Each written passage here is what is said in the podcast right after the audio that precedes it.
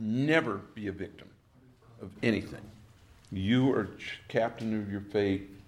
You are in control of your happiness.